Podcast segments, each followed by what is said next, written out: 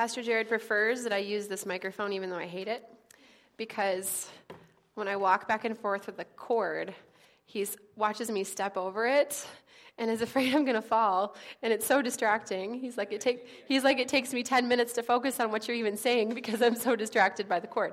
So, um, and please pardon my voice. I have a little bit of a cold, so pardon me and my voice and my Diet Coke. That's going to help me through this. A little Jesus and a little Diet Coke, and we're good. All right. Let's pray. Father God, we just thank you, Lord. I thank you, God, that you are who you say you are in your word. I thank you that you have given us this opportunity to be here in the cold and in the snow, Lord. I thank you for every person who braved it and came, Lord.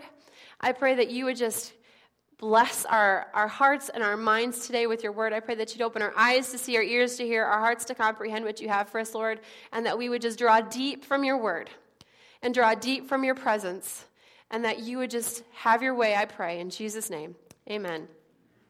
Well, I'm excited. Our topic for today is called Advent, a lifestyle. And this time of year is called Advent. I was raised in the Assemblies of God, so we didn't use that word. Um, we were there's different church. There's high church, like you'd think about like the Roman Catholic Church and the Episcopals, where they wear the cool costumes on Sunday mornings and they have the really formal way of speaking and all the ceremony. Well, the Assemblies of God, which is what this church is, we're considered a lower church, not because we're less important, but because we do less fancy things. So that's the reality. Um, and uh, and so we didn't stay Advent, we didn't do the, the candles every week. But as I studied to be a minister, and as I grew in my understanding of different expressions of worship and the histories and that, the idea of Advent, and uh, I just love it. I think it's beautiful. The idea of taking that time to light a candle and reflect on what happened um, 2,000 years ago when Christ came and was born.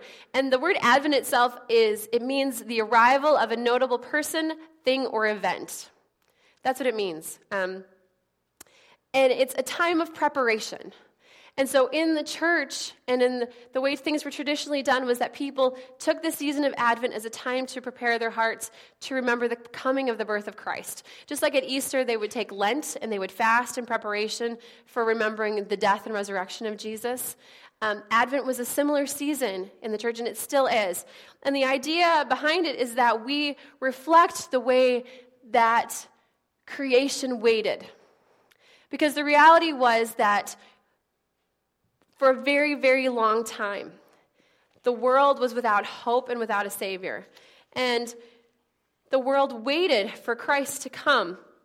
The promise of the coming of Christ began way back in the beginning. Um, if you know the story, in the beginning, God made everything and it was awesome. Well, He said it was good, but it was awesome. and, um, and humanity chose to sin and it's called the fall, and that fall destroyed everything. Sickness came, death came, men and women, their relationship changed forever. And in the midst of all of this, in Genesis chapter 3, after all this happens, there's curses that are spoken that are, this is what's going to happen because of what you chose to do, because you chose to disobey God, because you chose to believe that it was better to, to live a life outside of, out of sight of what God wanted outside of God to try to be like God, to try to do things on your own, this is the result. And in the midst of this horrible curse about death and about suffering and about division and about the earth having thorns and things like that happening, and literally the, the earth would, would, would push away at humanity and humanity would fight to grow like this just, just this ripping and this wraithing and this tearing apart of everything that happened. God gives this promise in Genesis chapter 3, verse 15, and he's talking to the serpent, who we know was, was Satan, who came to tempt Adam and Eve. And he says to the serpent, and it's interesting because just before that, he tells the serpent, You're going to be cursed to crawl on your belly and in the dust. And a few weeks ago, I was super excited. I think it was NPR or one of the others, had shared an article where scientists actually found primitive leg bones in snakes. Seriously. There were different snakes that they found primitive leg bones. They means they said at some point certain snakes, maybe all of them walked. How cool is that? I love it. I love it when scientists find out stuff that we all kind of know. um, Not that this is a science book, but that it helps us to get a picture of, of the way things may have been. And it says that, you know, you're cursed to be on the belly and to eat the dust. And God says to the serpent, to the, to the devil, He says, I will cause hostility between you and the woman, and between your offspring and her offspring. He will strike your head, and you will strike his heel. And He's not talking about everybody, He's talking about one offspring. And that what that is, is that's the first prophecy, that's the first word that someone is coming who's going to strike your head and destroy you. And he's prophesying that someone is coming. That is the first messianic prophecy we have in all of Scripture. That means that's the first time that God said someone is coming. So when we talk about the birth of Jesus, and we talk about Advent, and we talk about preparation, and we talk about all of creation waiting, and all of humanity waiting, they waited since the very beginning. This is a big, thick book, okay? I love the Bible we waited since there, okay, to give you perspective. All right, that since the beginning, they waited. And they longed for it to happen. And the, the Old Testament tells us, and, and Pastor Jared said, you know, on Christmas Eve, we're going to talk about the Old Testament and what talks about Jesus. And it's so cool. You want to be here for that. It's so exciting. Um, that the, the prophets spoke in the Old Testament. They received words from God and they shared about someone coming. Poets wrote in the Psalms, you can hear Psalms about Jesus and about his death and about him coming. And there's the whole world waited until Luke chapter 1, verse 28. If you have your Bibles, you can turn there. And I'm sure we're going to look at Luke on Christmas Day because Luke is the one we usually read to hear the story of Jesus because Luke articulated it so well. Um, Luke chapter 1, verse 28. And I'm reading out of the New Living today, if you're wondering what translation I'm using here. And it says, Gabriel appeared to her, being Mary, and said, Greetings, favored woman, the Lord is with you. Other translations say, Blessed are you among women. And he proceeds to tell her that she's going to have a baby. So they waited until those words were finally uttered, till it was finally spoken. You are going to be with child, and that child is going to be the Messiah. And it was such a profound thing because at that point, you know, God in heaven knew and Mary knew, and that was basically it. Can you imagine? Think about it. Your whole life, and she would have been raised with this the story that there's a Messiah coming, there's someone coming, all of creation is waiting. We have waited. The world has been separated from God. There's been all this stuff. Messiah is coming, Messiah is coming, Messiah is coming. And an angel appears to you and tells you it's really happening, and you're the only one who knows about it. That would be crazy, right? But it'd be so exciting. And after that happened, creation still and all the world still had to wait. Because even though the good news had finally been spoken, even though it was really finally happening, everybody still had to wait. Because babies don't come in an instant, do they? No, I was just thinking that Kayla's not in here. Her and I were both pregnant this time last year. I was thinking that Babies don't come in an instant. And the scriptures talk a little bit about the, what happens during the waiting period, but since it's Christmas and since it's fun, I decided I would read you a picture book. I hope we're okay with that. Everybody good with a storybook this morning? Because I didn't have a video, I was like, we're going to do a book. And this book is called The Song of the Stars. It's by Sally Lloyd Jones. Some of you have heard it before, and I recommend everybody has this book because it's just beautiful. Even if you're grown up and have no kids, get the book, it's awesome. Okay. So, the world was about to change forever and it almost went unnoticed. But the leaves that night rustled with rumor. News rang out across the open fields. A song drifted over the hills. The wind whispered it softly in the sycamore trees and waved their moonlit branches to the sky. A barn owl took flight. Woodland creatures stirred. It's time. It's time.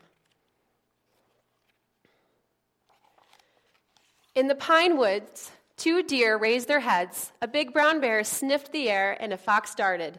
The faces of little flowers lifted to the skies. It's time, it's time. The skies shouted it to the seas, that thundered it to the waves, that roared it to the great white whales, and sang it to the starfish in the deep. And tiny sandpipers danced it on shining stands. It's time, it's time. The running rivers bounded over boulders, and otters clapped and played and sang to the ducklings that splashed and quacked to the salmon that leapt and leapt.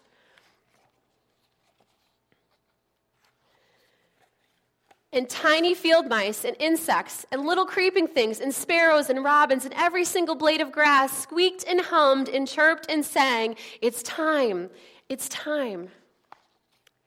Wild stallions drummed it to the ground. Get ready, get ready, be glad, be glad. On a lonely peak, a lion raised his strong head and roared it out to the empty wilderness, the mighty king, the prince of peace.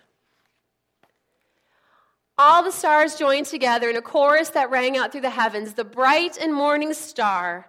And on a hillside overlooking a little town, sheep nuzzled their new lambs, the Good Shepherd. Suddenly, angels lit up the whole sky, and a great choir sang it out loud It's time, he's come. At last, he's here. And in the little town, in a little shed, in a little window, a candle flickered in the dark and a tiny cry rang out in the cold night air.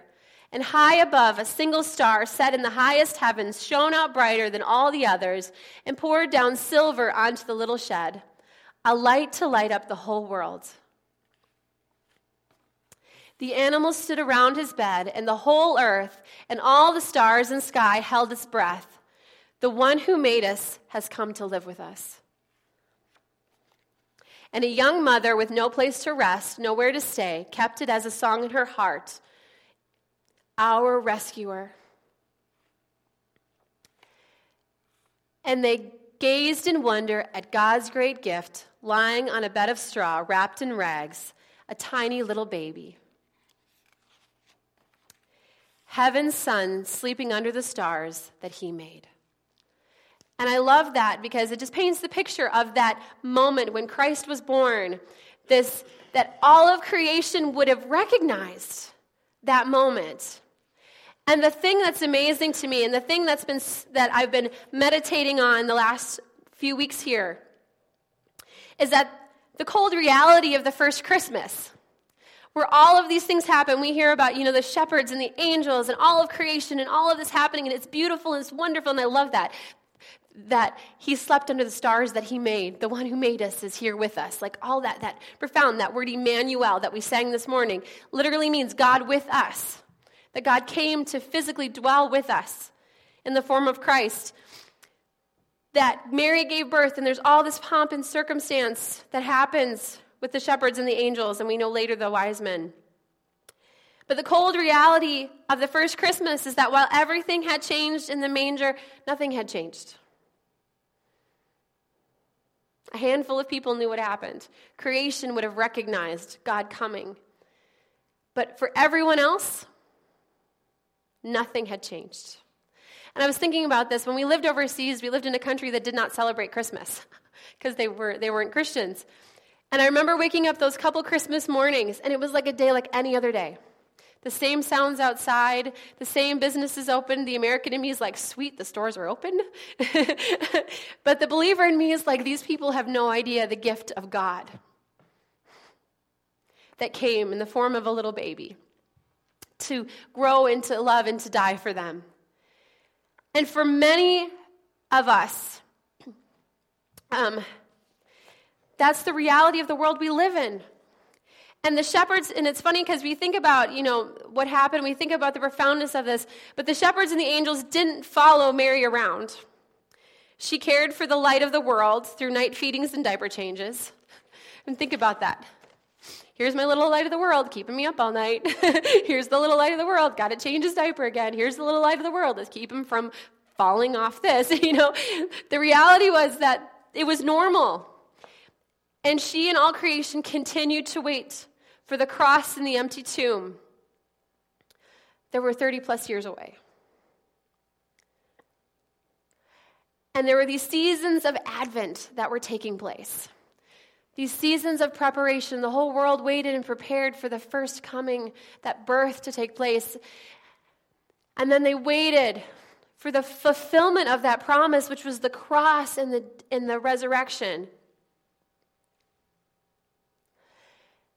And they carried that light within them, they carried that hope within them. And as believers, we talk about Advent, making it a lifestyle. That's what we have. We have that light, that expectancy within us. That as we give our lives to Christ, when we choose to follow Him and we embrace all that that means, we have the light of God within us. And we carry it around through our normal days and the normal things that happen. And to most of the world, it's like nothing has changed in us. It's like nothing else can possibly be different. It's like this is all there is. But Mary knew that wasn't true. Those shepherds knew it wasn't true. The prophets knew it wasn't true. And, and we know that that's not true. And God is calling us to, to embrace wholly what that means. Let's take a look at Matthew chapter 25. That's going to be our main text today.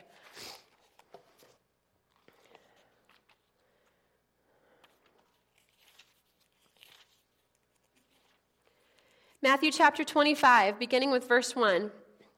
It's the parable of the ten bridesmaids. And I know Pastor Jared shared this a few months ago now, I think it was. He used the same passage, so it might sound familiar to you.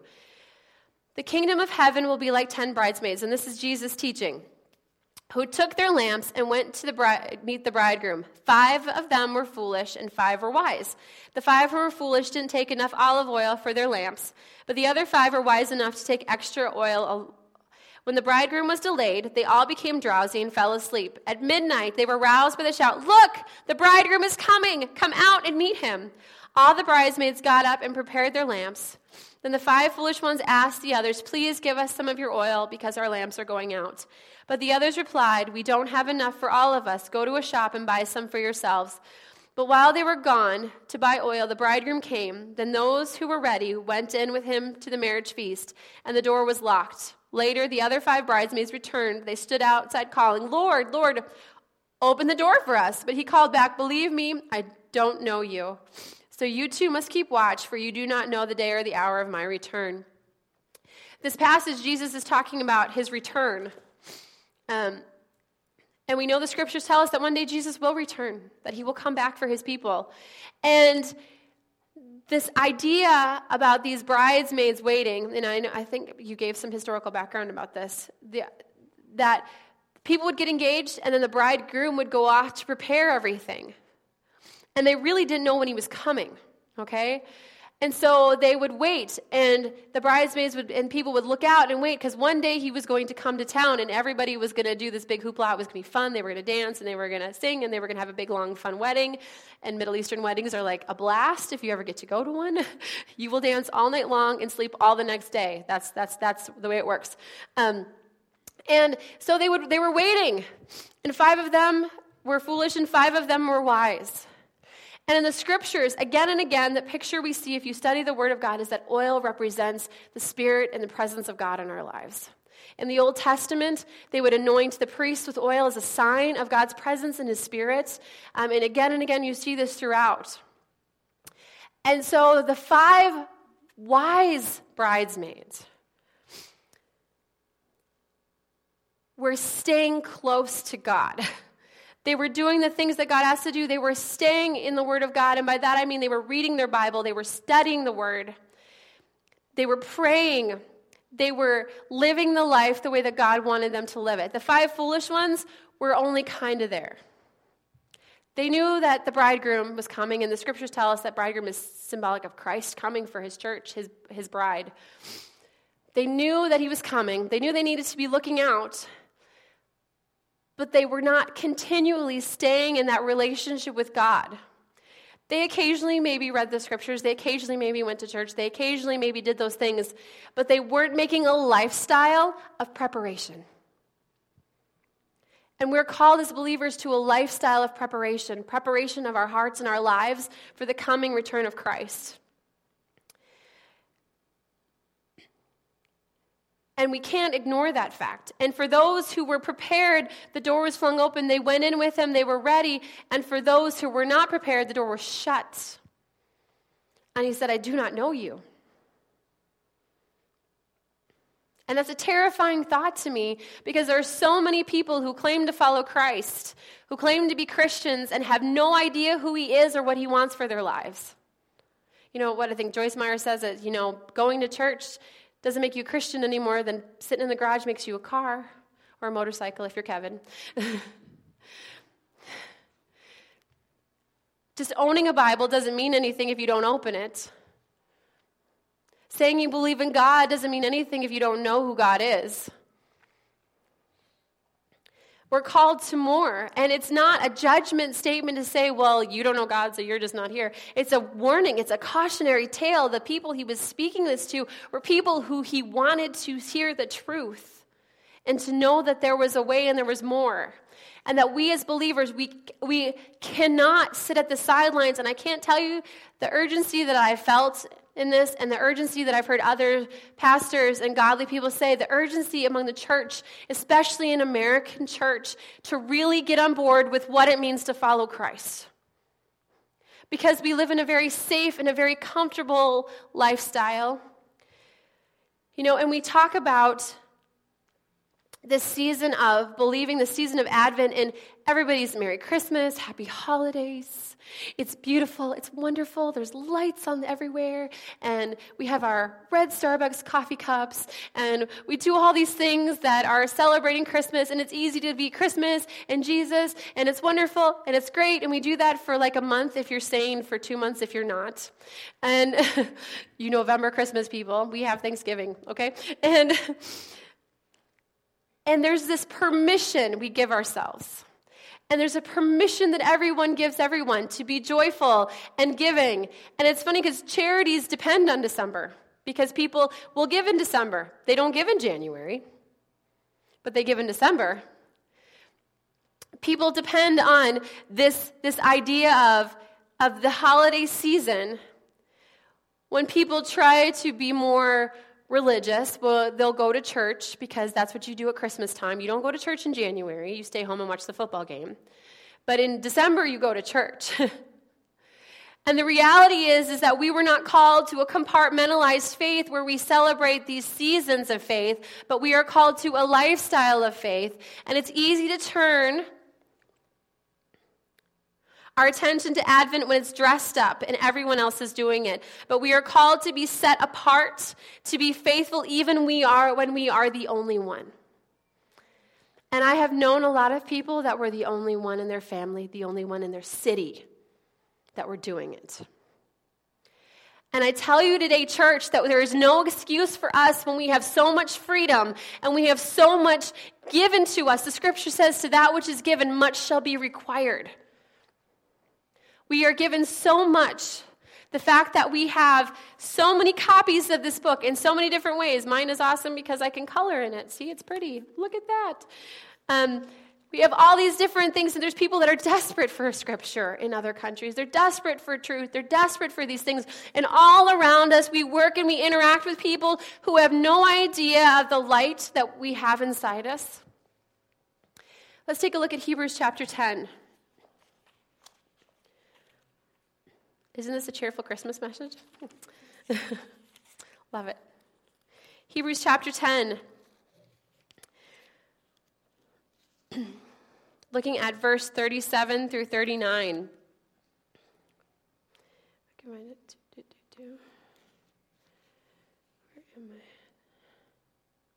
Okay, I'm kidding. Verse 19, starting with verse, we're going to do 19 first. Um, and so, dear brothers and sisters, we can boldly enter heaven's most holy place because of the blood of Jesus. By his death, Jesus opened a new life giving way through the curtain into the most holy place. And since we have a great high priest who rules over God's house, let us go right into the presence of God with sincere hearts, fully trusting him. For our guilty consciences have been sprinkled with Christ's blood to make us clean and our bodies have been washed with pure water. Let us hold tightly without wavering to the hope we affirm for God can be trusted to keep his promise. Let us think of ways to motivate one another to acts of good, of love and good works. Let us not neglect our meeting together as some people do, but encourage one another, especially now that the days of his returning draw near. So we have this, this charge, and the book of Hebrews was written to a Jewish audience. And the, the imagery that's used here talks about entering the heaven's most holy place because of the blood of Jesus, um, and talking about that curtain being ripped in the Old Testament and in the New Testament until Christ died and resurrected. the way that it was is there was a temple, and in the temple you went and you made sacrifices, blood sacrifices. You'd bring your, your sacrificial animal to the priest, and you would cut the animal's throat, and the blood would be sprinkled on the altar as a payment for your sin. And it is an act of worship. And you had to have a priest that interacted between you and God, and that blood had to be there in order to make a way for you to even be in that presence. And then there was a place called the Holy of Holies. It was the most holy place. Only the high priest was allowed in there, and only once a year. And there was a curtain drawn over that place to protect everyone. It was a very heavy curtain. And what would happen is once a year, a sacrifice would be made for everybody. That priest was kept up even all night to ensure that there was no sin, sin, whatsoever. They could not have a sinful dream. They could not say anything. Like it was rigorous because if they were walked into that place with sin, they would drop dead. No joke. They would drop dead um, because of the presence of God. And so when Jesus died, it tells us that that curtain ripped supernaturally, just ripped when Jesus resurrected. It was, it was gone. It ripped.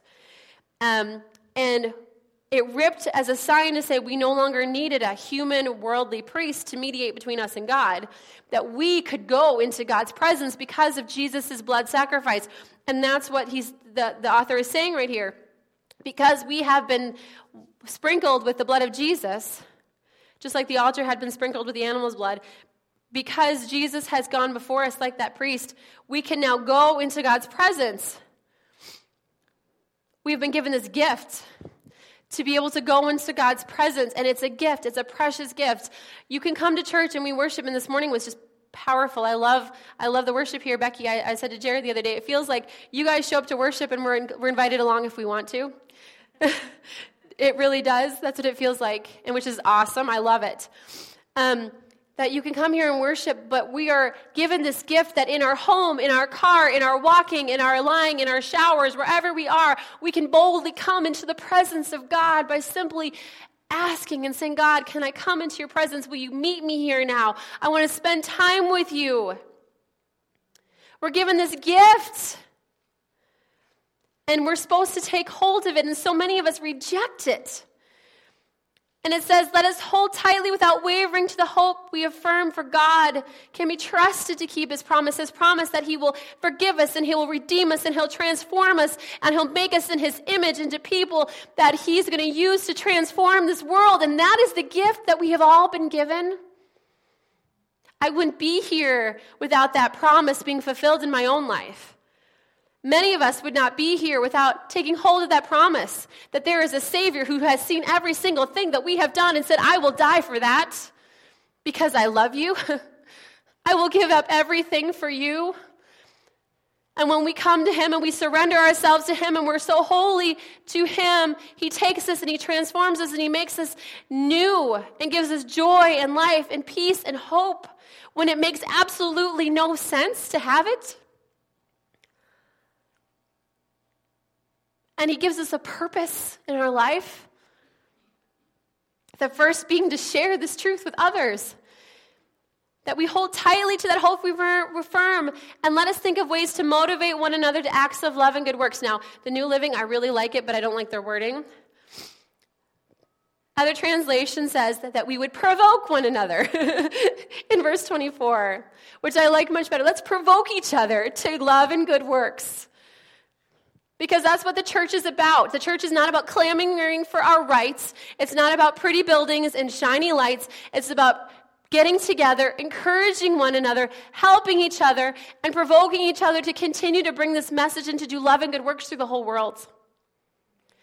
The church you read about here is about self sacrifice, about giving, about dying if necessary for the gospel. It's not a self serving selfish child that does what it wants when it's given what it wants. We are to be the people of God, and that's what we're called to. Verses um, 37 and 39 through 39 say, For just a little while the coming one will come and will not delay. And my righteous ones will live by faith, but I will take no pleasure in anyone who turns away. He's, the, the author is referencing the Old Testament, the book of Habakkuk, if you're interested, Habakkuk chapter 2. And this, this idea that Christ is returning. And the way that that works is all of us are going to meet God one day. We're all going to die. But the scriptures also talk about a second coming of Christ, about Christ returning, about a new heaven and new earth, and everything being transformed. And you can read about that carefully later in the, the Bible. Um, you need help with that. That's a tricky passage. The book of Revelation is, is deep waters. Let's just say that. it's deep waters. Um, and scholars have had a lot of fun looking at it. Um, but we know that he's returning, and Jesus himself said he was returning again. And this, this, this idea that those who know him and then reject him, and I have known those who know him and reject him. it says that, you know, that God will take no pleasure in that person. That he gives us all the opportunity to receive. He gives us all the opportunity to know him. He gives us all the opportunity to come back. And trust me, a lot of us have been on the path and wandered off, and we're like cows sometimes. We don't go straight, we wander, okay? you know? Our lives are less straight lines and more like cow paths, some of us. But we come back, and God wants us to stay with Him. But there is a reality that if we reject Him, we will have no part with Him. And it's not just about heaven and hell, it's about a lifestyle of preparation, a lifestyle of having God in your life, someone to hold on to, someone to get you through, someone to guide you, someone to speak life into you. Because if it was just about heaven and hell, who cares? Do what you want, Hopefully, you say a prayer at the end, but that's not what this book teaches. That's not what God is about. God is about having a life here with Him. And I know my life here with Him is a whole lot better than it was when it wasn't with Him. It's not easier, but it's better. I still scream at my kids, but I love them a whole lot more afterwards. because I understand how God feels about me. Not that he screams at me, because God doesn't scream at me, but I'm sure there are times he wants to. What are you doing today, Hillary? Okay. So, a, a lifestyle of Advent is a daily preparation, growing in the knowledge of God, doing his will, and looking to his return. It's that simple. But we have to choose it for ourselves. We have to choose, just like those cool little advent calendars. You open the door and you get a treat every day. Think of the Bible as that. Every day you open the Word of God until His return, whether it be your going home or Him coming to meet you.